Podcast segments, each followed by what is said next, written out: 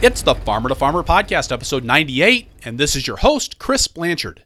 Mike Nolan raises about five acres of vegetables in, at Mountain Roots Produce in Mancos, Colorado. With a focus on storage crops, Mike has patched together a market in his rural marketplace that includes restaurants, grocery stores, schools, and CSA members in the Four Corners area of Colorado. Farming in Mancos for the last seven years, Mike has recently brought Mountain Roots Produce into profitability and no longer has to work off the farm to make ends meet.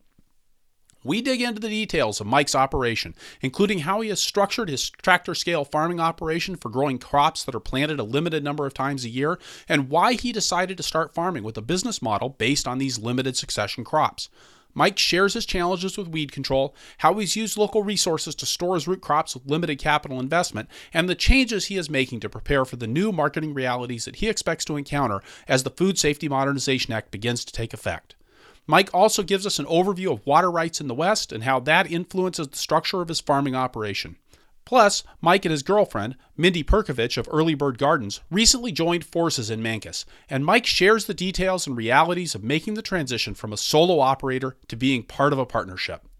I had a lot of fun talking to Mike, and I hope you enjoyed this interview as much as I enjoyed making it for you. The Farmer to Farmer podcast is sponsored by Vermont Compost Company, founded by organic crop growing professionals committed to meeting the need for high quality compost and compost based living soil mixes for certified organic plant production. VermontCompost.com.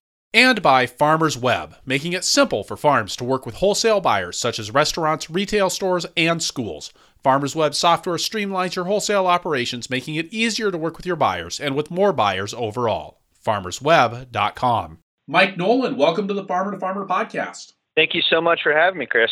I'd like to start off by having you tell us about Mountain Roots Produce. Uh, how you got there, where you're located, what you're growing, what you're selling. Cool. That sounds great. Um, Mountain Roots Produce, I started the business about seven years ago. Uh, the farm is located in southwest Colorado in a little town called Mancos, where the valley right to the east of Mesa Verde National Park.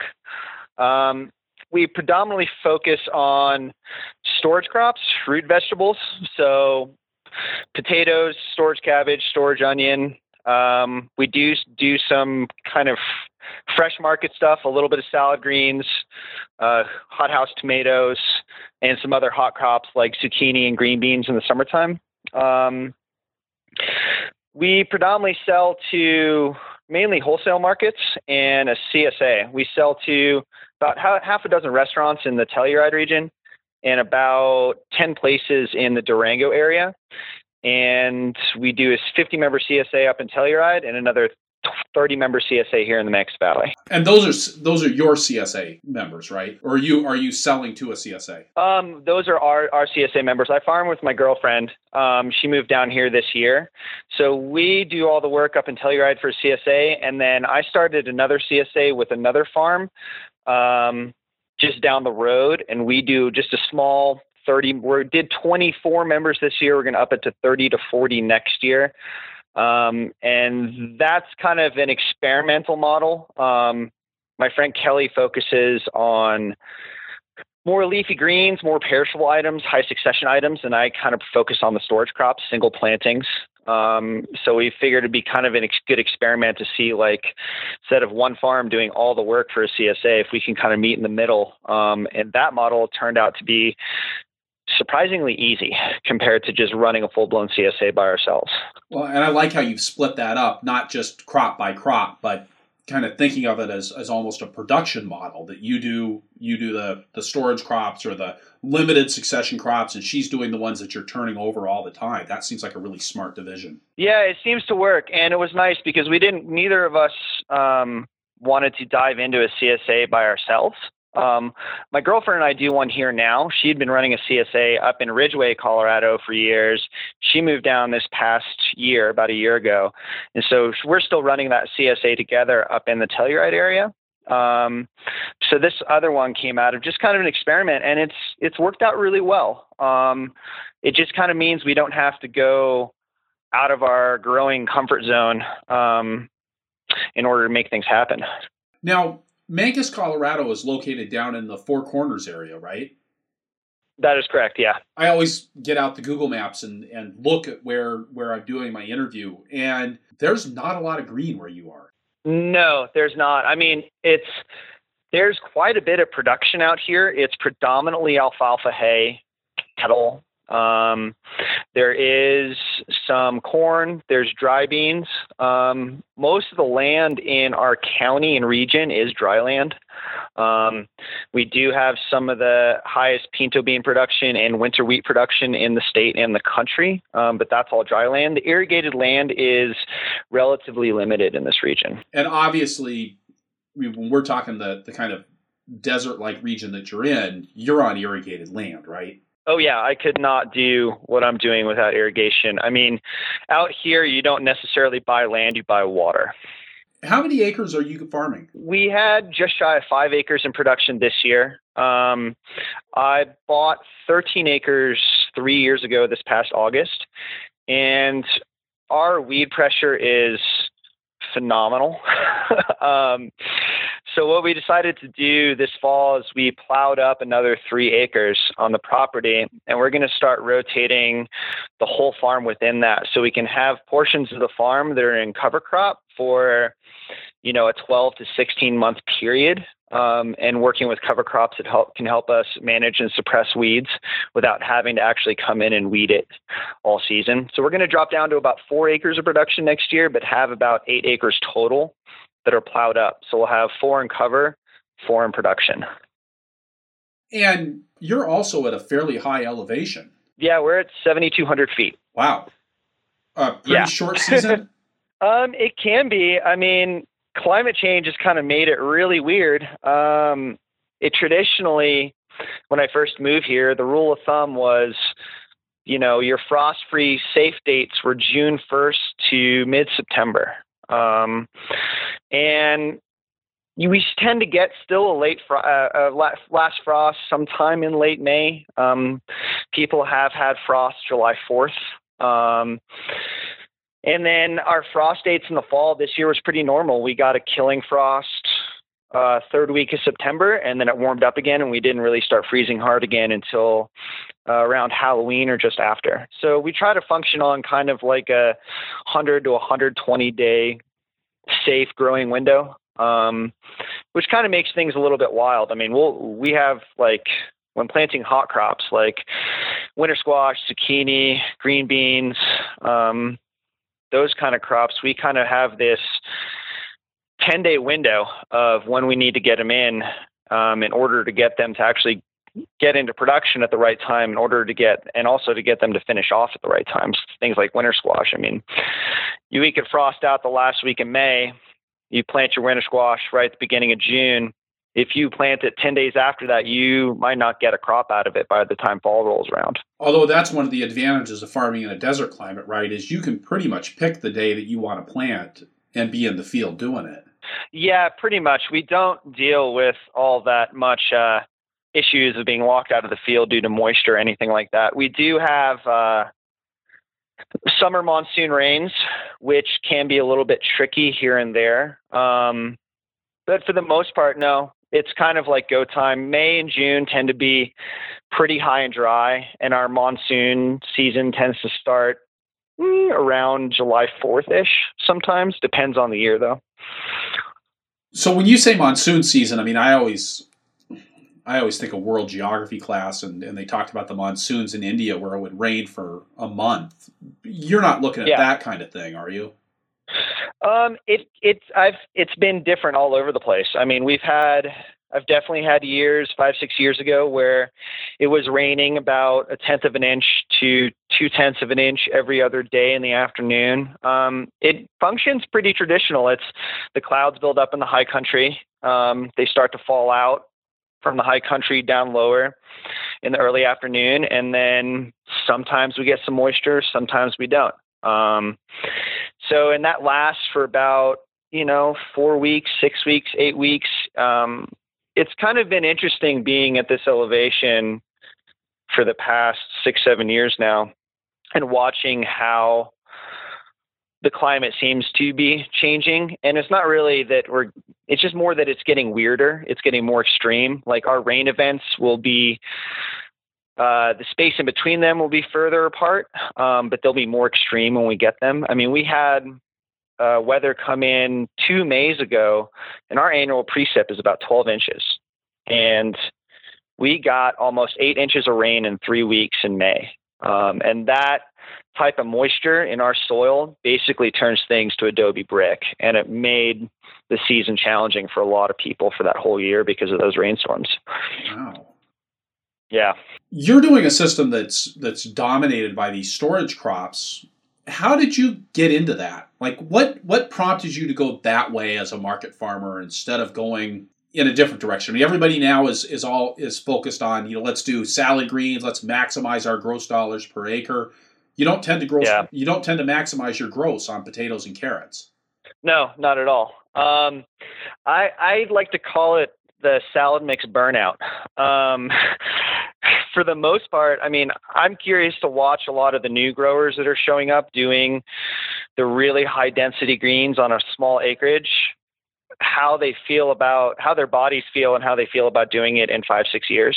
Um, i kind of did the salad mix thing for a few years um, and my body just couldn't handle it and i didn't feel like the profit margins were really there so i was farming about seven eight years ago down in new mexico with some friends and they had been doing the same thing they had been growing you know basically farmers market crops. It was lots of salad mix, lots of spinach, lots of bunch carrot, bunch beet, you know, pretty traditional farmers market stands, you know, hundreds of pounds a week of salad mix and other things and hundreds of bunches a week of carrots and beets and the like and they just basically got burnt out on it. It was one of those things where those things became so labor intensive and so time consuming um, it felt like they were making money, but if they actually calculated in you know their seed costs all their time in the field managing multiple successions at any given time all the irrigation management they didn't feel like they were just because they were getting eight to ten dollars a pound at market they didn't feel like they were actually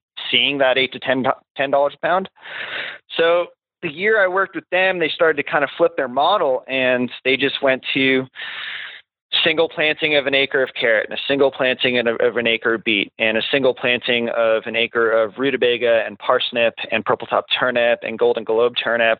Um, they upped their winter squash production. And what I kind of saw with them is that the amount of stress on the farm and the management, all that got simple, uh, simpler and less. Um, and it seemed like they actually were doing better financially because they weren't uh, stretched so thin trying to manage all the high succession crops. Um, and also watching them go to market with those crops, they were able to basically show up at the Santa Fe farmers market with 400 bunches of carrot at a really reasonable price and really watch them move. And same with beets, and they would bring trailer loads of winter squash. And because their management was simpler, they were they didn't have to charge you know, three, four, five dollars a bunch for some of these crops. Um, and they're able to move a lot more volume. So I kind of took that model and adjusted it for some of the market demands here and started to focus on you know two of the main crops we do is potatoes and uh, a yukon type potato and then red storage cabbage I sell a lot to the school district around here, and a lot of the cabbage goes to uh, a taqueria, Zia Taqueria over in Durango, that has two stores, and they run through about 400 pounds of cabbage a week. Um, yeah, it's great, and it's one of those things where it's like, you know, I do all my starts at once, I plant at once, I keep it irrigated, weed it a few times. It all gets harvested within like a couple day period. It all gets put in storage. And then all I need to do is go grab things out of storage. Um, as time goes on, I do have to process them a little bit as outer leaves start to not look so pretty. Um, and then just deliver. There's no, you know, I don't wash them. I don't really overhandle them.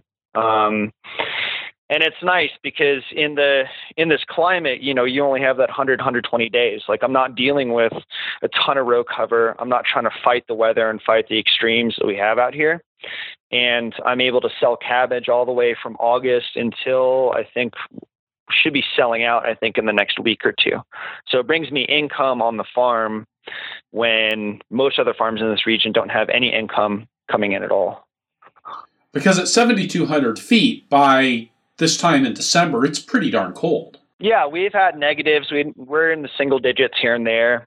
Um, we haven't had as much snow as we'd like, but yeah, it's cold. We do have stuff in the greenhouse still going a little bit just for personal, and we just finished a fall CSA up in Telluride uh, two days ago, or yesterday actually. Um, but yeah, this is we're pretty much locked out. The ground is relatively frozen. Um, everything's cover crop for the winter, and you you can't do anything outside. Even in a greenhouse right now, I mean, unless you planted it in August or September, you know, daylight is so short that you won't even be able to pull a crop out until March, April.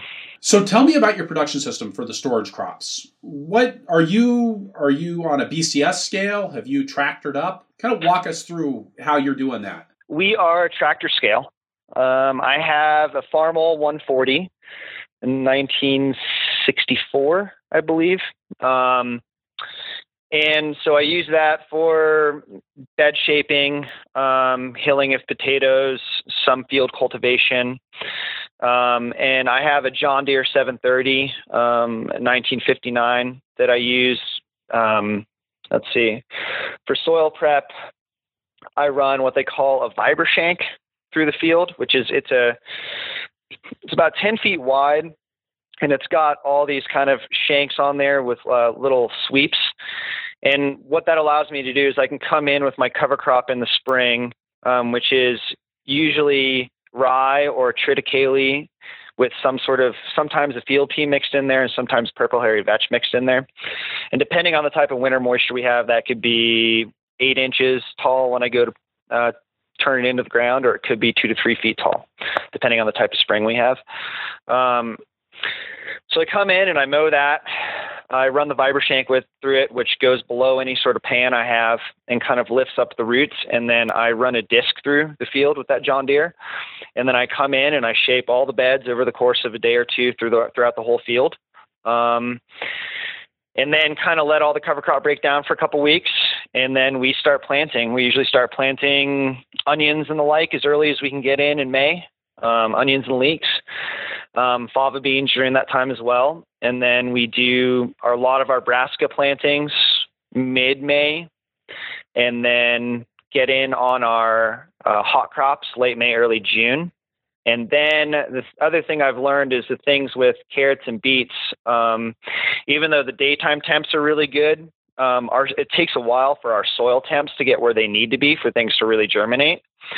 So we're going to start to wait a little bit longer to plant things like carrots, beets, parsnip, turnip, all that kind of stuff because we can plant it in the middle of May.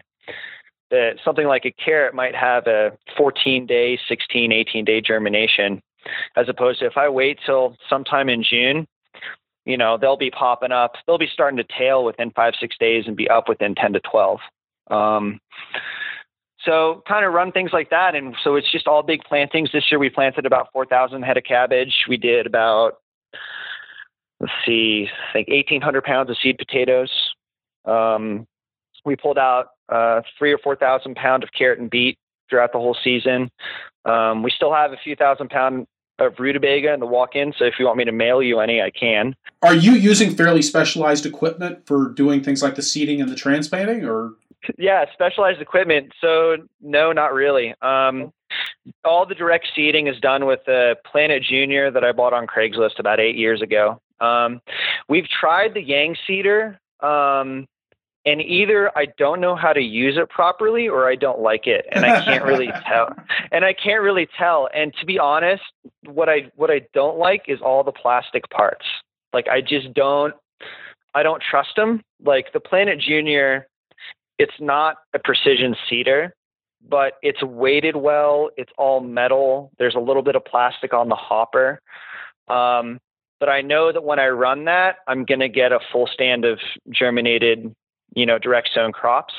Um, that Jang, we trialed it a little bit. Um, I think there's just a different learning curve on it, but you know, it's it's really light, um, and I don't necessarily like that. Um, I've never used an Earthway. Um, for direct sown crops. I don't find that to be as clean as the Planet Junior. And then for transplanting, we are going to invest in uh, and just uh, wheel punches just to mark everything out so we can then transplant. But this year we just kind of did everything by hand, just a hori hori, someone dropping and someone transplanting. Um, that you know we get pretty fast on that. We're trying to figure out a couple of those things every year that we can purchase or do to make make things a little bit more efficient. Um, so something like the transplanting, for example, like you know we did almost 10,000 transplants over the course of three, four, five days in the spring. Um, something like uh, water wheel transplanter, our soil's a little bit too clay, a little bit too tight.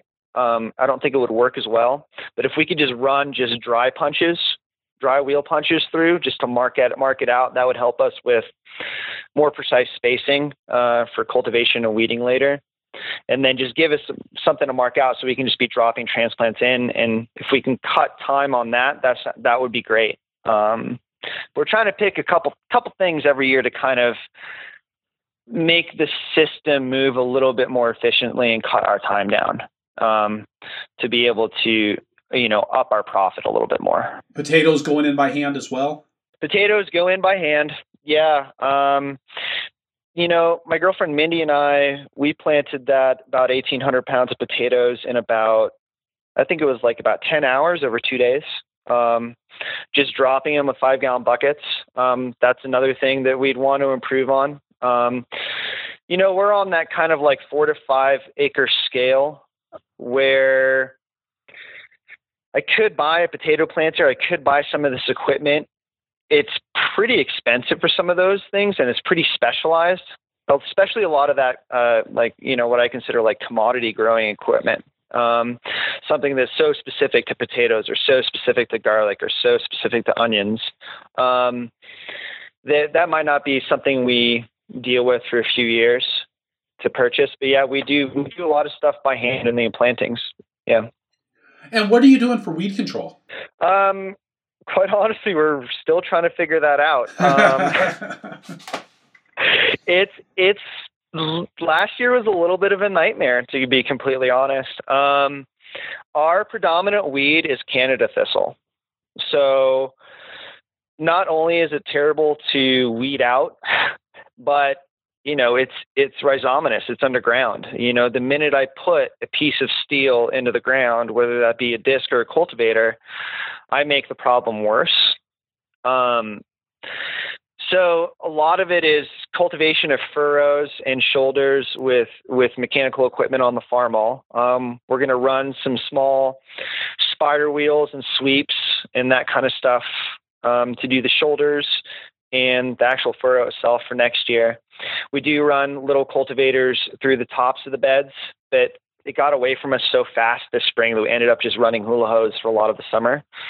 Um, the thing with the Canada thistle is if we didn't have Canada thistle, we really wouldn't have a, any weed pressure on the farm. Um, the Canada thistle is one of those things where even on the garlic, we probably weeded that garlic three or four times. And the fourth weeding we came in, the Canada thistle over the course of two weeks just was as tall as the garlic again. Um, you it's not you don't you're not really getting rid of it. It's just you're trying to starve it out as best you can, not let it go to seed. Um, so that brings us to the point of where we decided to start opening up full fields to be able to rotate the whole farm on. There are some cover there are some cover crops out there. Like the main thing we're going to experiment is with sorghum Sudan. And there's been studies out of Colorado State, Ohio State, Nebraska that are showing that, and I wish I could remember the name of the chemical that um, sorghum Sudan releases. But basically, when sorghum Sudan gets mowed, gets water stressed, heat stressed, um, or frost stressed, it can release a chemical in the ground that is shown to reduce populations of Canada thistle. So we're so we're hoping with planting like a triticale or rye in the fall, letting that go through the spring, incorporating that, planting the sorghum Sudan, mowing that, letting it grow back, mowing it again, then planting rye again. We're hoping we can reduce the population of Canada thistle in our field by, even if we're doing it by 50% every two years, that will give us a big jump on on that pre- that weed pressure. Because you know I've been looking at a lot of these you know, we're thinking about getting a finger weeder. We're thinking about all these things, but I'm curious about how some of these mechanical weeding tools will work on a basically a perennial perennial weed pressure. Um, I know they'll work well on annuals, you know, like your lamb's quarter and your amaranth and things that are small and weak as they're coming up. But I wonder how they would do on mallow, um, you know, on Canada thistle, on some of these things that are really held in the ground pretty tight. Yeah, and especially for something like the Canada thistle, where the those rhizomes are actually feet underground, not inches. You know, so it's really hard oh, yeah. to get in and and disrupt this where it's actually storing its energy. So really, you're you're looking at the only option being to starve them out. Yeah, and so that's the sorghum Sudan. That I forget, I wish I remember the name of the chemical, but the chemical it's released does have a negative effect on the thistle reproduction. But also, if you can grow up a canopy, a cover crop that's tall enough, you can actually. The other good thing to do with the thistle is to starve out its carbohydrate buildup. So it's kind of a one two punch. You're both kind of like killing it in the soil and starving it from actually being able to store any carbohydrates to then further put those back into the root system. So we're we're hoping it can work. I mean, it's it's pretty gnarly. good luck with that. I, I know that I've had good luck. Not I didn't use the sorghum Sudan. I used a, a winter rye and hairy vetch mix to starve out yeah. the thistles. And I had very good luck with that. And I've, I've certainly heard good things about the Sudan grass. I guess this is another thing that's kind of nice about the model that you've got is, I mean, obviously having a field full of weeds is problematic, but having a field full of salad greens and weeds is um, a disaster. Yeah, uh, yeah. I think that was almost a polite way of saying that. yeah, dealing dealing with those um, high high succession crops with weed pressure like this is to a nightmare to say the least, for sure. You said you're selling you're selling your produce into into Telluride and into into Durango. Now Telluride's a tourist community. Durango is not a very big town. Um, what kinds of outlets are you moving your produce through? Um, let's see. Durango's population, I think, is about eighteen thousand. Um, still pretty heavily tourist economy. I mean, not like not to the extremity that Telluride is, or say Aspen or Vail or somebody else somewhere else like that. We sell to uh, that taqueria I mentioned earlier, Zia Taqueria. We sell to a few other restaurants in the region that are more kind of mid-scale fine dining. Um, and I sell to the Durango Natural Foods Co-op and another place called Nature's Oasis, which is just another kind of grocery store, a little bit larger. Um, and then we also sell to the school district. Um, so predominantly it's restaurant sales with a little bit of front end retail. And the school district comprises only about mm, 5 10% of my sales annually. What kind of split, you know, when you talk, you know, wholesale versus retail sales, how's that dividing up on your farm? Um, so we we dropped out of market this year, um, which was one of the most nerve wracking and also one of the most awesome things I think I've ever decided in my life, farming wise.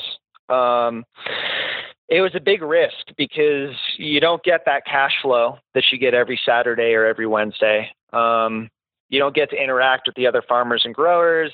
There's a lot of things you miss. Um, but we found that we were able to spend a ton more time on the farm and just not be so stressed out. I mean, I think there's a perception from the consumer that we all kind of show up to market on a Saturday and we're all caffeinated and happy, and then we leave and go home. And I, I think what people miss is that it took a ton of work on that Thursday and Friday to get there. We had to wake up earlier than even we usually do to get there. And then by the time we come home Saturday afternoon, we were off the farm for 12 to 24 hours, and we have to basically play catch up all the way through uh, Saturday and Sunday, and then it's Monday again, and everything kind of starts up all over again. So we dropped that kind of like actual that true retail of you know your name on the stand and your face at the market kind of sales and a lot of the restaurants now it almost feels like a little bit retail our names are on the menus um, our names and logos are on the produce produce being sold at uh, both the grocery stores we sell to. Um, so we still have some recognition. Our prices are pretty much the same for that. It's just kind of a standard wholesale price across the board for the restaurants and for um, the two grocery stores we sell to in Durango. Um, and we do we can and do fetch a, a little bit higher dollar in Telluride, um, but it's really not too much different. You're talking like five to ten percent uh, markup, and that more has to do with the fact that that market is about uh, 180 miles round trip, and Durango is only 60 miles round trip. Right, quite a bit of difference for you guys. Quite a bit, yeah. Especially coming this time of year, where it's you know we have to go over a pass to get to Telluride, so we have to even with CSA and stuff, we'll we'll actually change that to a certain day in the week just in case you know if there's there's going to be a foot of snow and it's going to take us five hours to get up there we'll change that. Well and i suppose one of the advantages of being in the mountains and dealing with small towns is that everybody's used to that. You know you, they know that there are times when your stuff's just not moving. Oh yeah totally. Yeah they totally understand that. I mean especially for all the restaurants and people that work here and live here i mean i do the same thing with durango i mean if the weather's going to be totally crappy i'm going to be like okay i'm either going to come in a day early or a day late um, and they're usually fine with that because when the weather's doing things that it affects who's coming into their restaurants and how their shopping habits in, in those towns as well so so, how many times a week are you delivering a product? We are delivering in the peak of summer. Uh, I go to Durango Tuesdays and Fridays, and my girlfriend Mindy goes to Telluride every Wednesday. Um, and now in the fall, once all the hot crops are done and everything's kind of in storage, um, we still go to Telluride on the Wednesday, and then I go to once a week in Durango on a Friday. Um, mainly because I'm not dealing with anything perishable. Um, you know, the zucchini's done, all the things that wouldn't necessarily hold or people would be running through really fast and need two deliveries twice a week. Um, when I'm dropping off just potatoes, garlic, onion, winter squash, uh, restaurants can usually bulk up for those kind of items. And then after Thanksgiving, it usually kind of goes a big Thanksgiving delivery and then one or two deliveries before the holidays. And then come in January, it's kind of, it can be pretty hit or miss, but I still try to come in once a week on a Friday. You still going to keep delivering those rutabagas until you until you sell them all? I I hope so. so we'll still be we'll still be selling potatoes, rutabaga, and winter squash all the way through the month of January. Oh, really? Even the winter squash, because yeah. that's a hard crop to store. Yeah, so I grow um, kind of a really weird and unique winter squash. When I was down in New Mexico, in northern New Mexico, there's a traditional squash down there. Just people call it a Hubbard.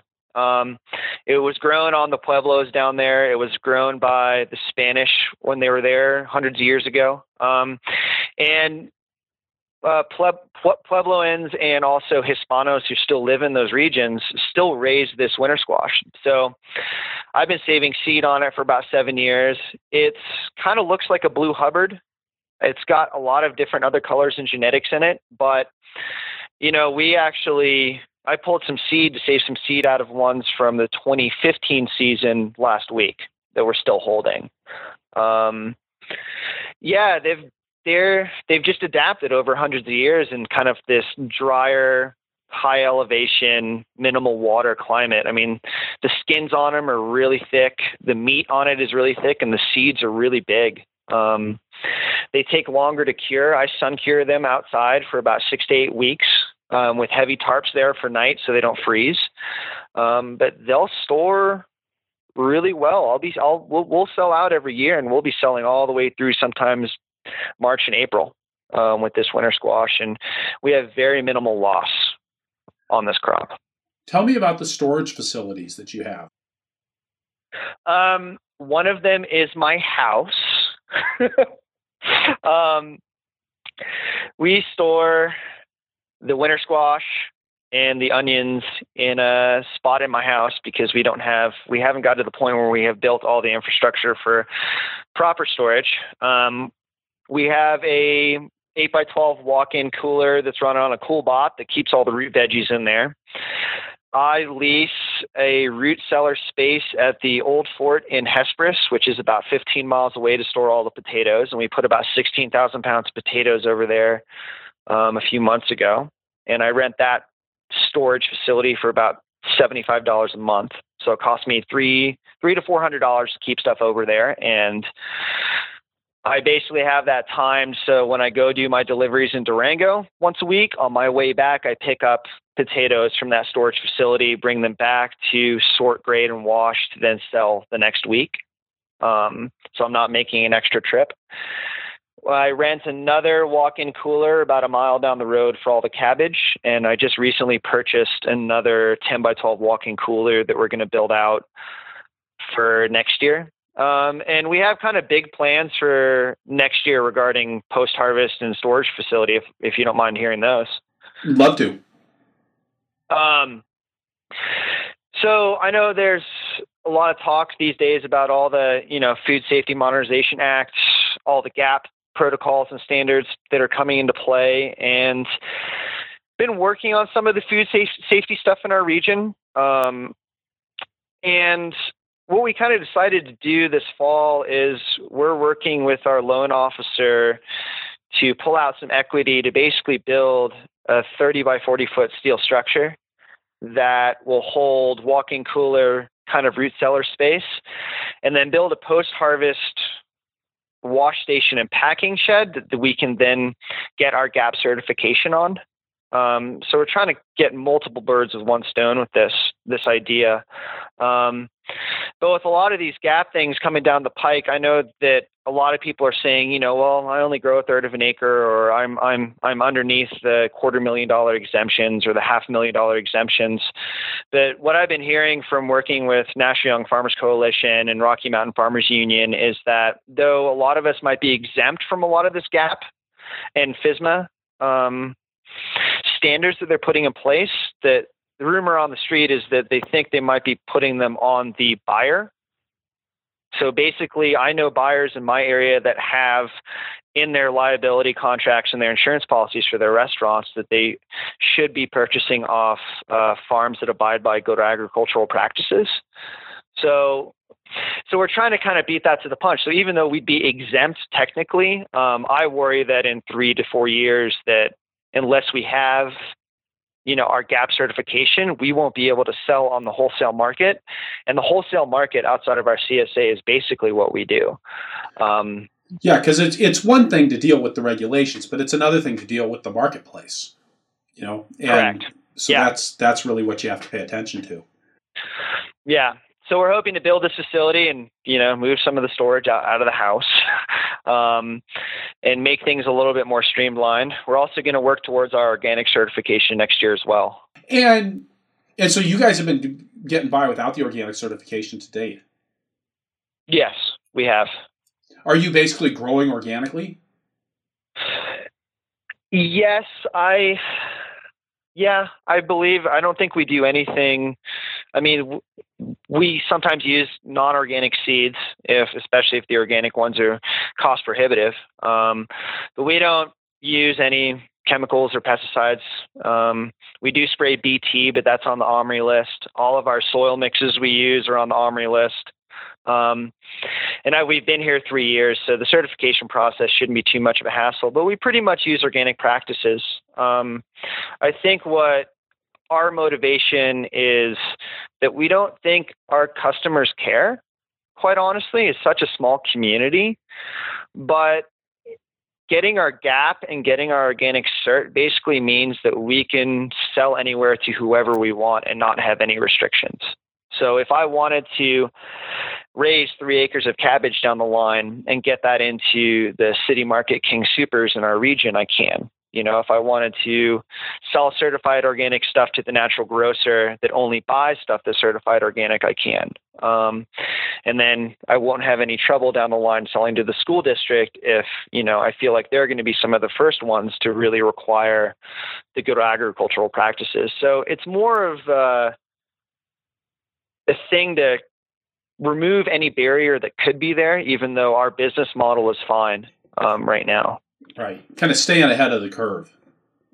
Yeah, totally. Which is, you know, not something I've really pondered until purchasing this property and really everything kind of settling in. I mean, the marketing has gotten easy, the the growing has gotten a little bit easier, um, and we're at a point where the farm and the business are profitable and relatively easy to manage. And now instead of scrambling to make changes. We're just making adjustments in the business model and in the practices to make things a little bit more streamlined or a little bit more easy. We're not worried about can we make money or will we will we make money, if that makes sense.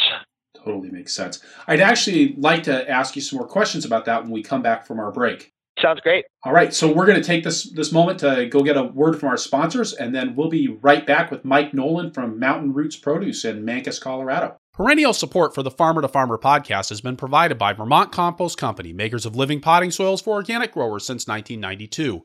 In the transplant greenhouse, all of your investment in plant material, heat, labor, and overhead depend absolutely on the performance of the media where you expect your plants to grow. And that media has a really hard job to do produce a healthy plant in just a few cubic centimeters of soil. When I started farming, I focused on getting the cheapest ingredients I could to make my own potting soil and later on finding cheap potting soil already put together.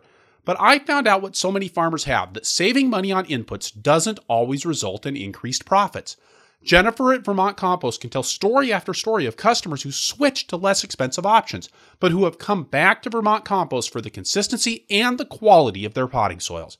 And even though it's not all about saving money, Vermont Compost Fall Pre Buy program can help you get what your plants need at the best price with the best shipping options. Don't miss out. Vermont Compost Fall Pre-Buy program runs September 21st to December 21st. Taking care of growers by taking care of transplants since 1992. VermontCompost.com. Additional support for this episode provided by Farmers Web, software for your farm. Farmers Web brings greater efficiency to how you work with your buyers, saving you time and increasing the number of buyers your farm can work with overall. Use this software to inform your buyers about your farm, your product availability, and delivery days and zones. You can also enforce order minimums, lead times, and more. With Farmers Web, your customers can place their orders online, or you can take their orders in other ways and enter them in yourself. You can define payment terms for different buyers, give select buyers special pricing, and generate pick lists, packing slips, and product catalogs for your customers. You can keep track of payments that you receive by check or COD, or buyer payments by credit card go right into your bank account. Farmers Web can even help you coordinate deliveries with neighboring farms. A flat monthly fee means that no amount of orders or number of buyers affects your costs, and you can pause, cancel, or switch plan types from month to month at any time, even during the off season. There is no annual commitment. Farmers Web is available to farms, farmer cooperatives, and local food artisans nationwide. FarmersWeb.com. And we're back with Mike Nolan from Mountain Roots Produce in Mancos, Colorado. Mike, um, before we went on break, I said I wanted to come back and talk about profitability because you said you know you you're running a, a, profitable operation. So tell us a little bit about the finances at Mountain Roots Produce. Well, what would you like to know exactly? Well, let's start with your gross sales. How, I mean, how many vegetables are you selling? Um, diversity wise, we're probably selling pretty high diversity, about 30 plus different varietals or different crops. Um, the sheer majority of the farm is potatoes, cabbage, um, let's see, onions, and then some root veg. So rutabaga, turnip, carrot, beet. Yeah, and if you put that into a dollar figure, how much are you guys selling in a year? Um, we're selling about. I think this year we're still crunching our numbers because we're still making sales right now. I think we're going to be sitting at about eighty to ninety thousand dollars gross, um, and I think we're walking away with about forty to fifty percent of that. Um, we're in this mode of spending quite a bit of money on infrastructure and equipment right now. Um, but it's just in the last couple years, you know, buying this property, really helped, like actually paying a mortgage instead of a land lease, um, and starting to have ownership of some of the equipment. And really, Chris, the big thing that changed for me a couple years ago was being uh, there seems to be an aversion to debt um, amongst a lot of growers, especially like with with a lot of things we have to purchase, which is why I think, you know, the Jean Martin kind of model is reasonable because it's not asking you to make a twenty thousand dollar purchase. It's, you know, a, a three and a half thousand dollar BCS, which is a lot different. Um, I feel like I've become comfortable with going into smart debt.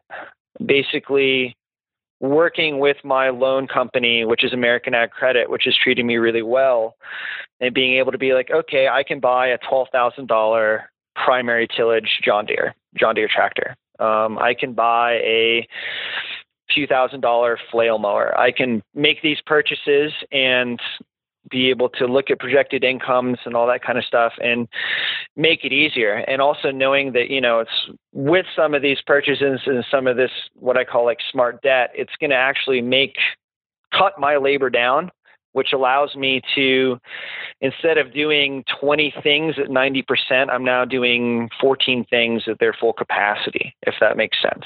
Um, I'm not, I'm not as frazzled. And that's part of the reason why I love the storage crop model because you know we'll plant out the sheer majority of the farm in a couple week period and it's done it's planted. It just needs watered and weeded and harvested. And the harvest usually just comes in at one time in one big harvest.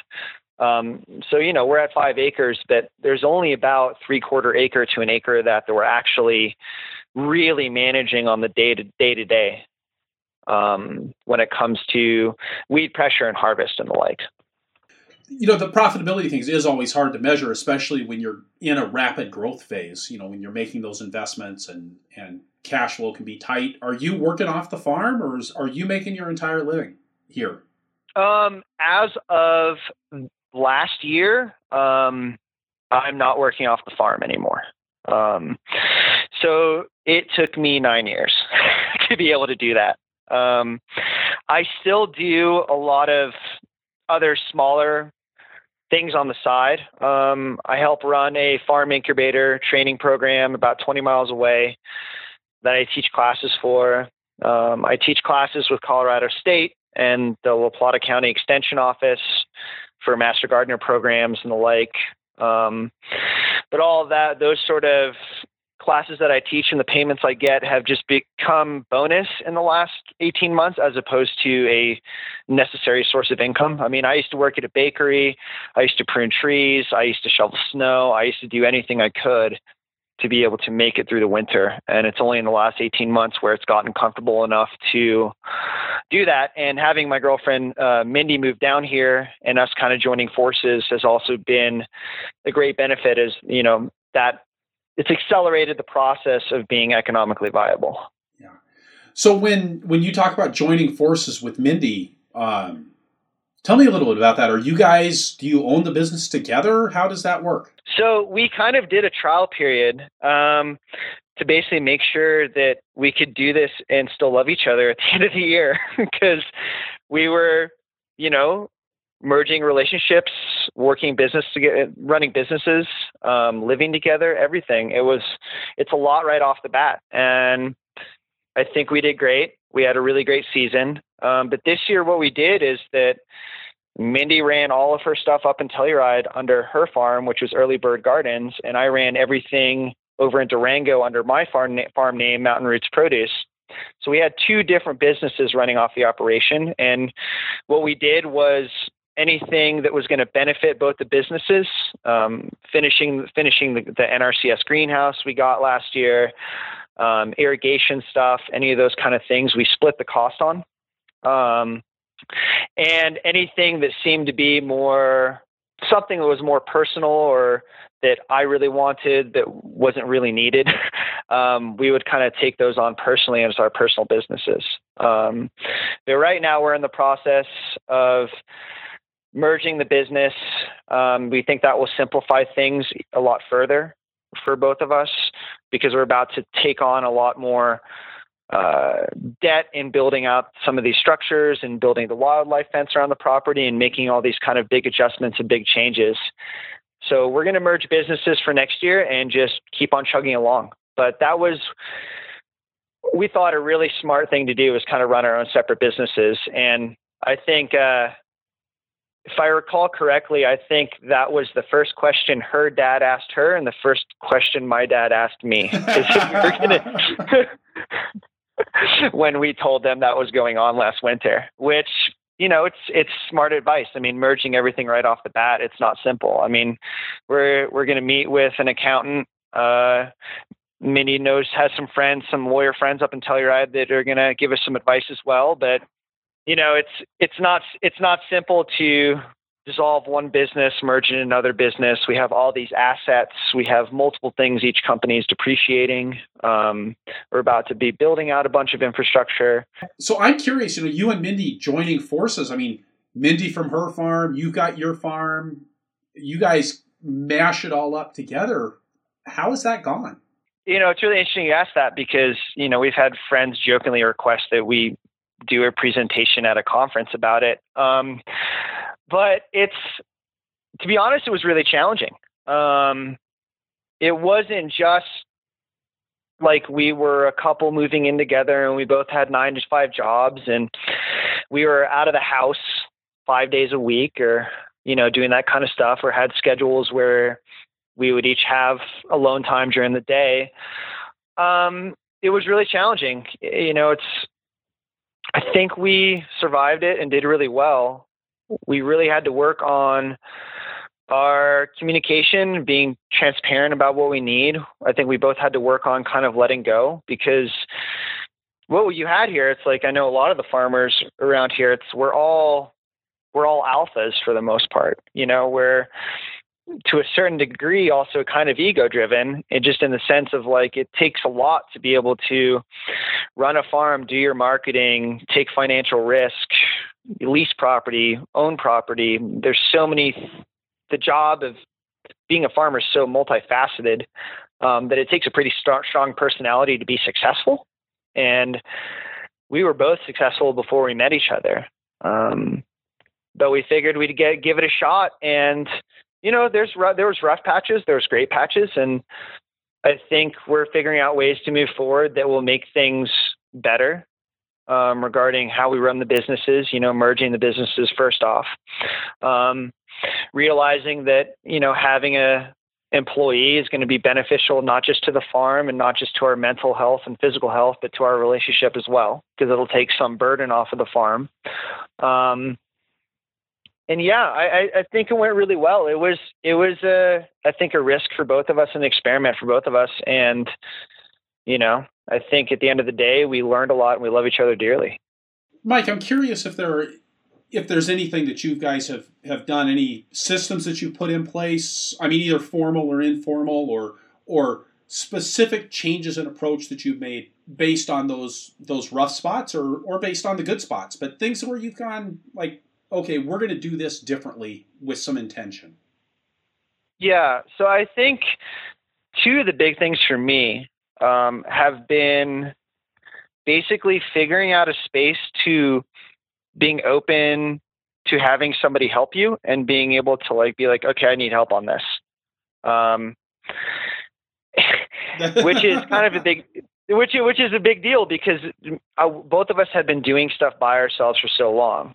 Um, that was kind of a big thing of just being open for both both of us being able to be open to be like, okay, I need help on this. I can plug in on this.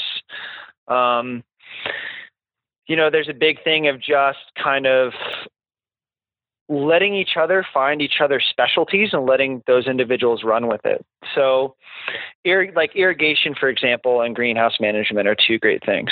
Um, I didn't pick a single tomato, and I don't know if I'll ever pick a tomato on, this farm ever. Um, that's what Mindy does, and she'll do it better than I ever will.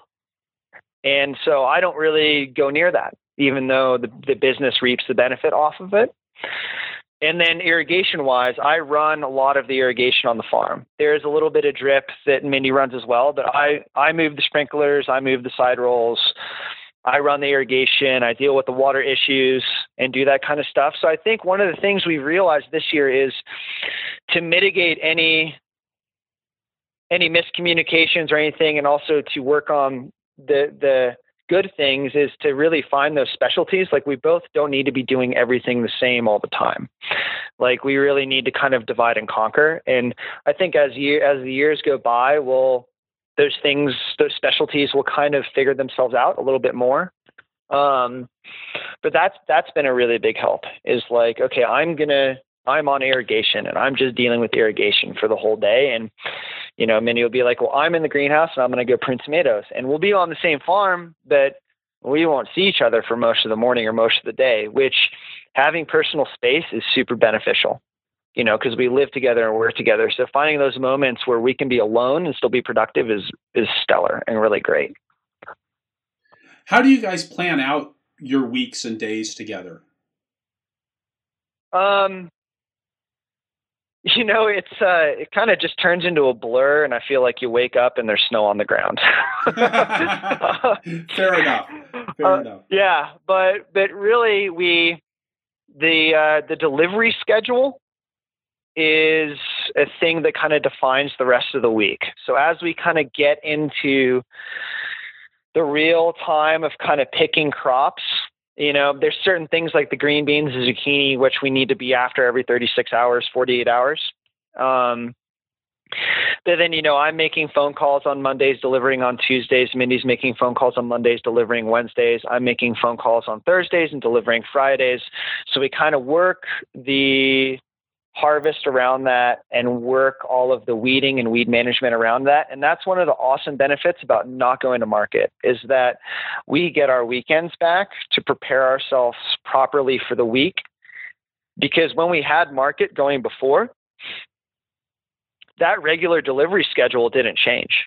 You know we were just going to market on the saturday. And dropping that this year made it so everything kind of opened up. So instead of Sunday turning into this kind of burnout day from market where you still need to get stuff done and Saturday afternoon being absolutely shot, we're able to stay on top of irrigation, which I think we did a lot better than I have done in years, stay on top of weeding, which I think we did better than we have done in years.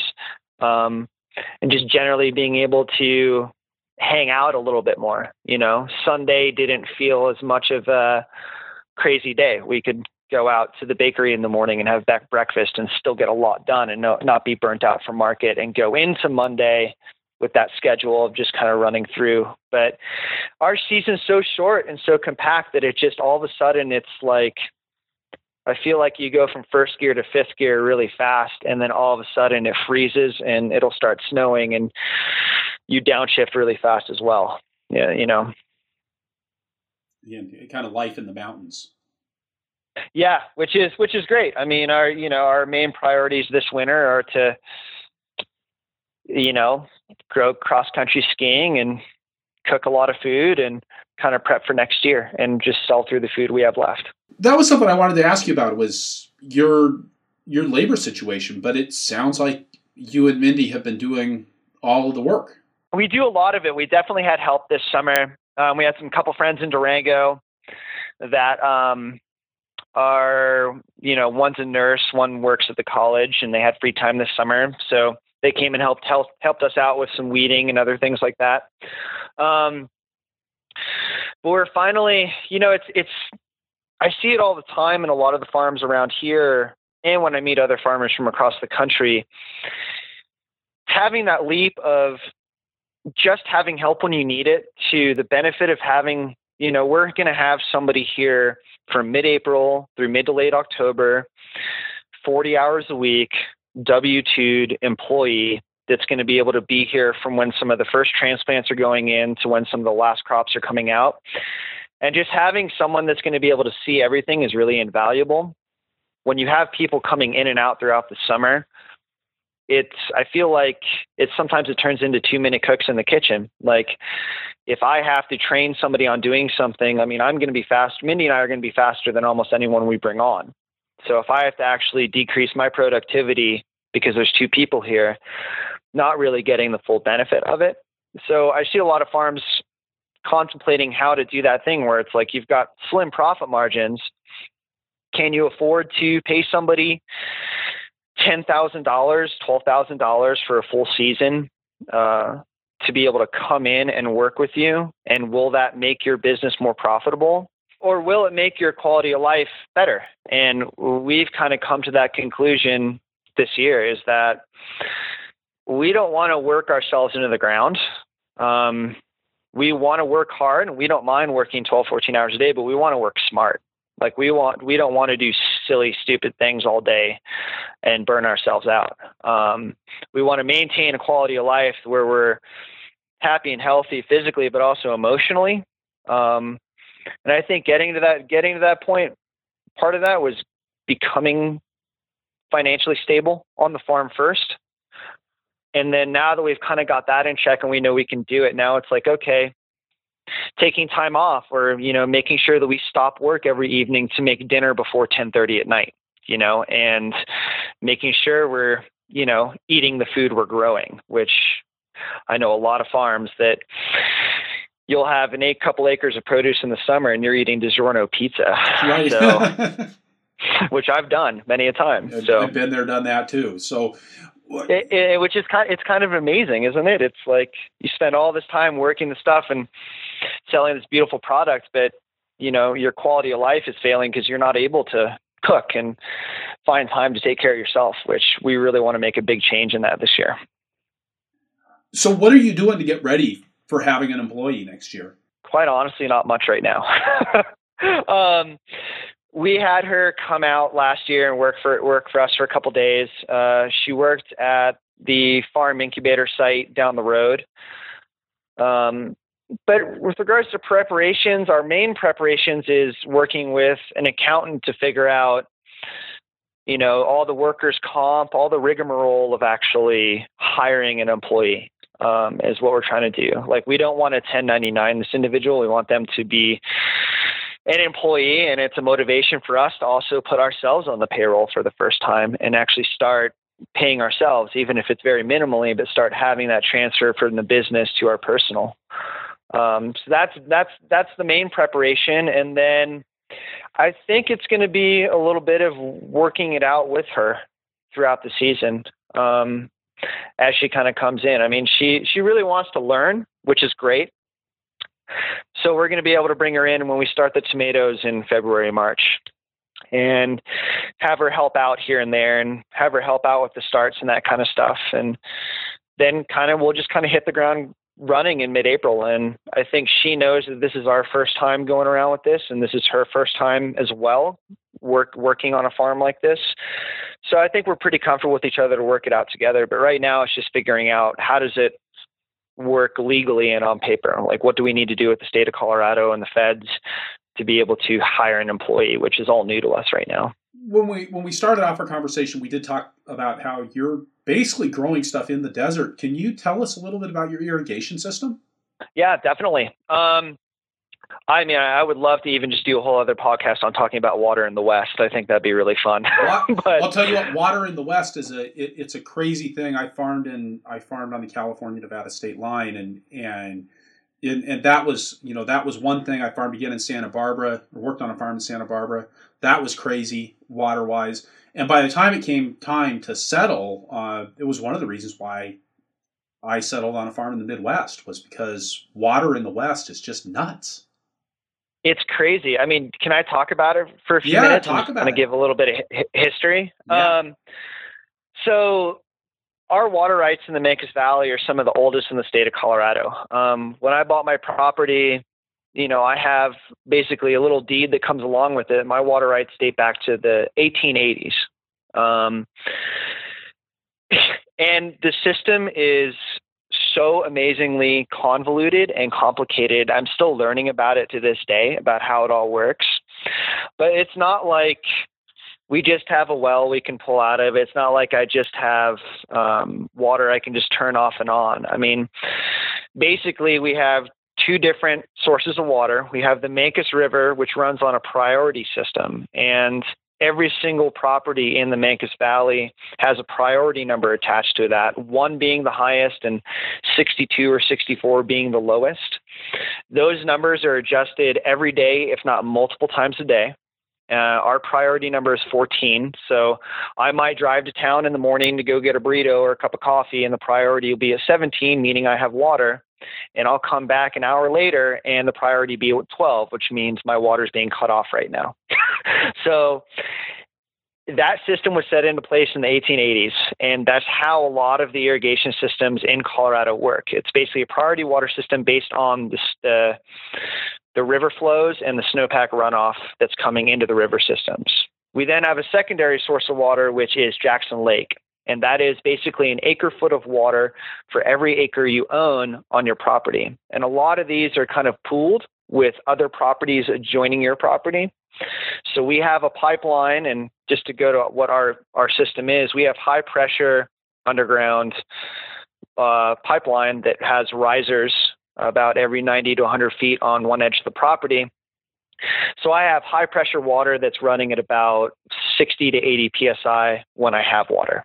Um, but we pool all that with all of our neighbors so that when we get cut off off the river, we can just call for, say, a third of a CFS, and that'll should get us through most of the season. And when we call for that small amount of water, which we have to communicate which with the main ditch rider on another ditch who then communicates that with the lake operator twice a week we can then tease that water by coordinating with all the other farms and properties on our pipeline so that all of us get all our water needs met.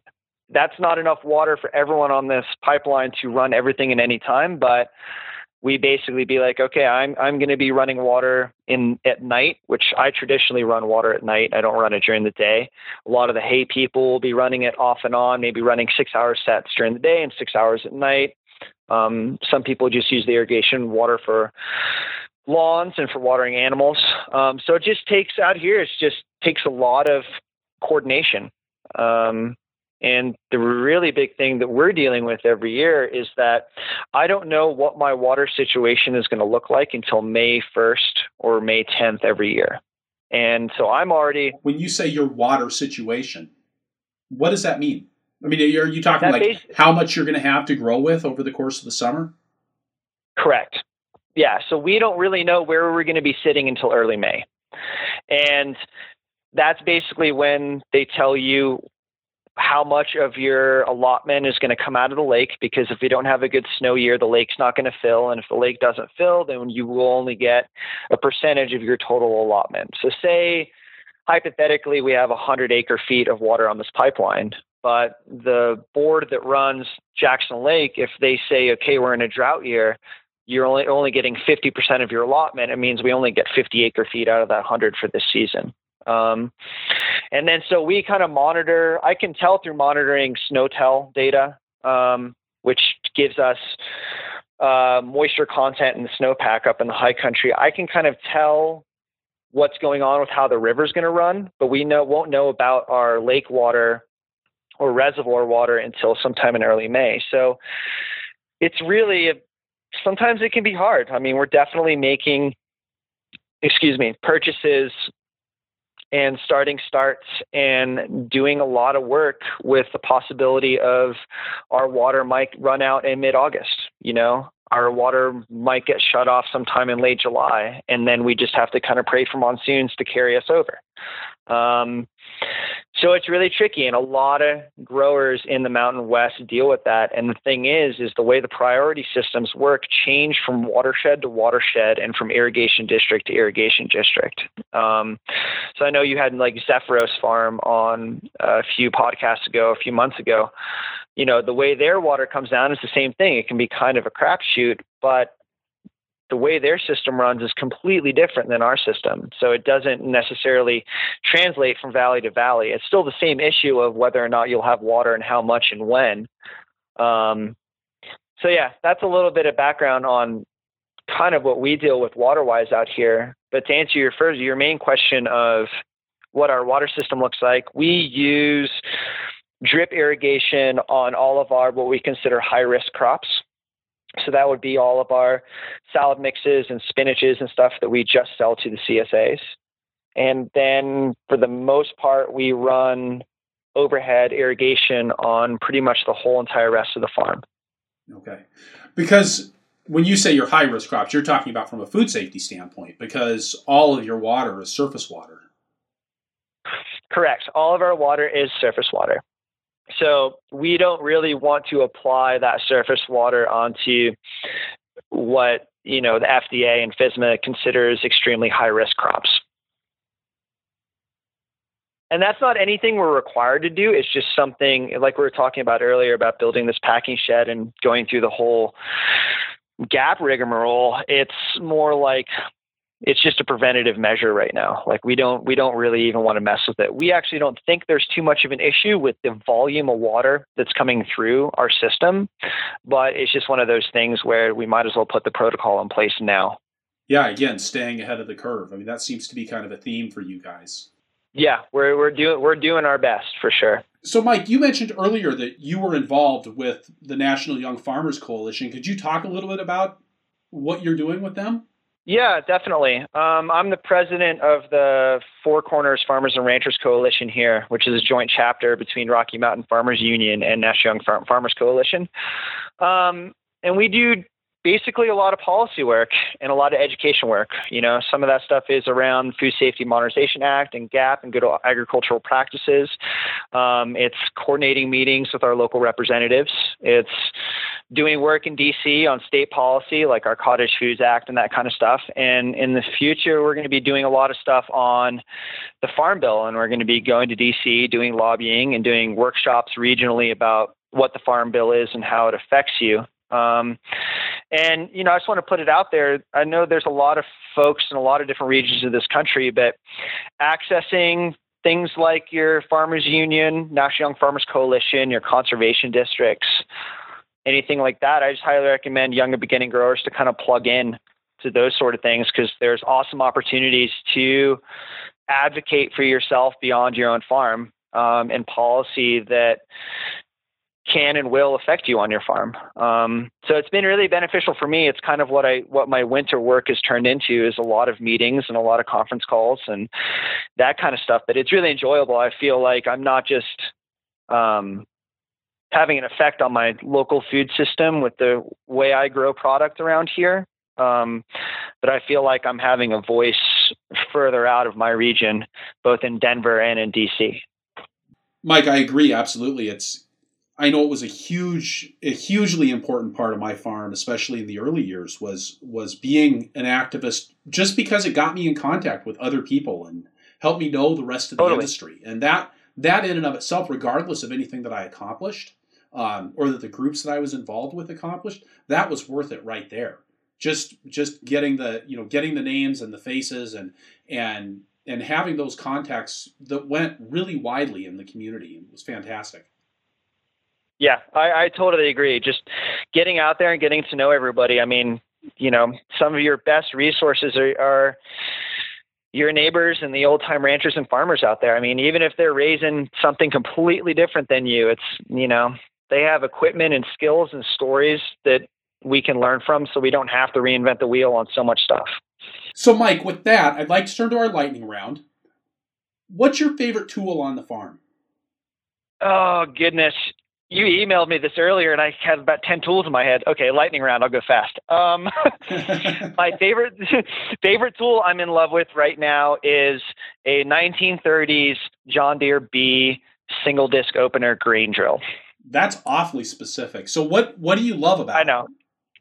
Um, I love about it. I, what I love about it is that so much of the new technology out there is so I don't know sparkly and new and high tech.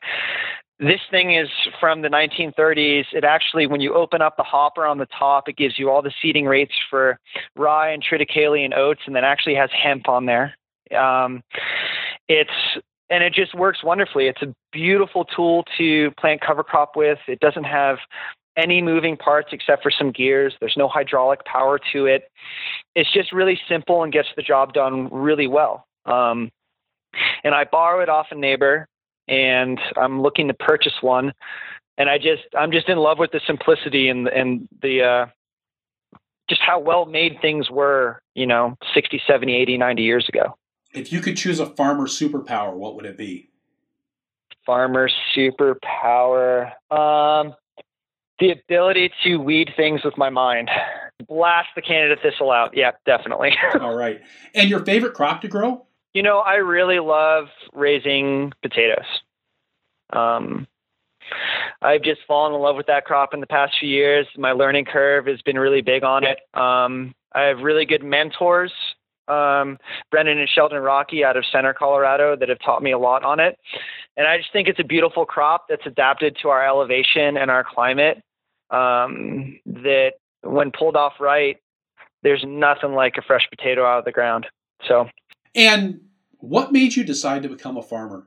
I was doing a lot of work, uh, a lot of social justice activism, um, a lot of direct action trainings, uh, nonviolence workshops. And during the early Bush administration. And I basically got really disheartened and didn't feel like I had a voice. I got kind of burnt out on a lot of stuff. We were doing activism around the Iraq first Iraq War and stuff like that. And I kind of just a friend asked me if she if I would come help her on a farm for a summer outside of Davis, California. And I said yes. And I kind of realized that farming is the one thing, no matter your race, color, gender identity, political, anything, is everyone eats. And the food system is one of the few things out there that touches everybody.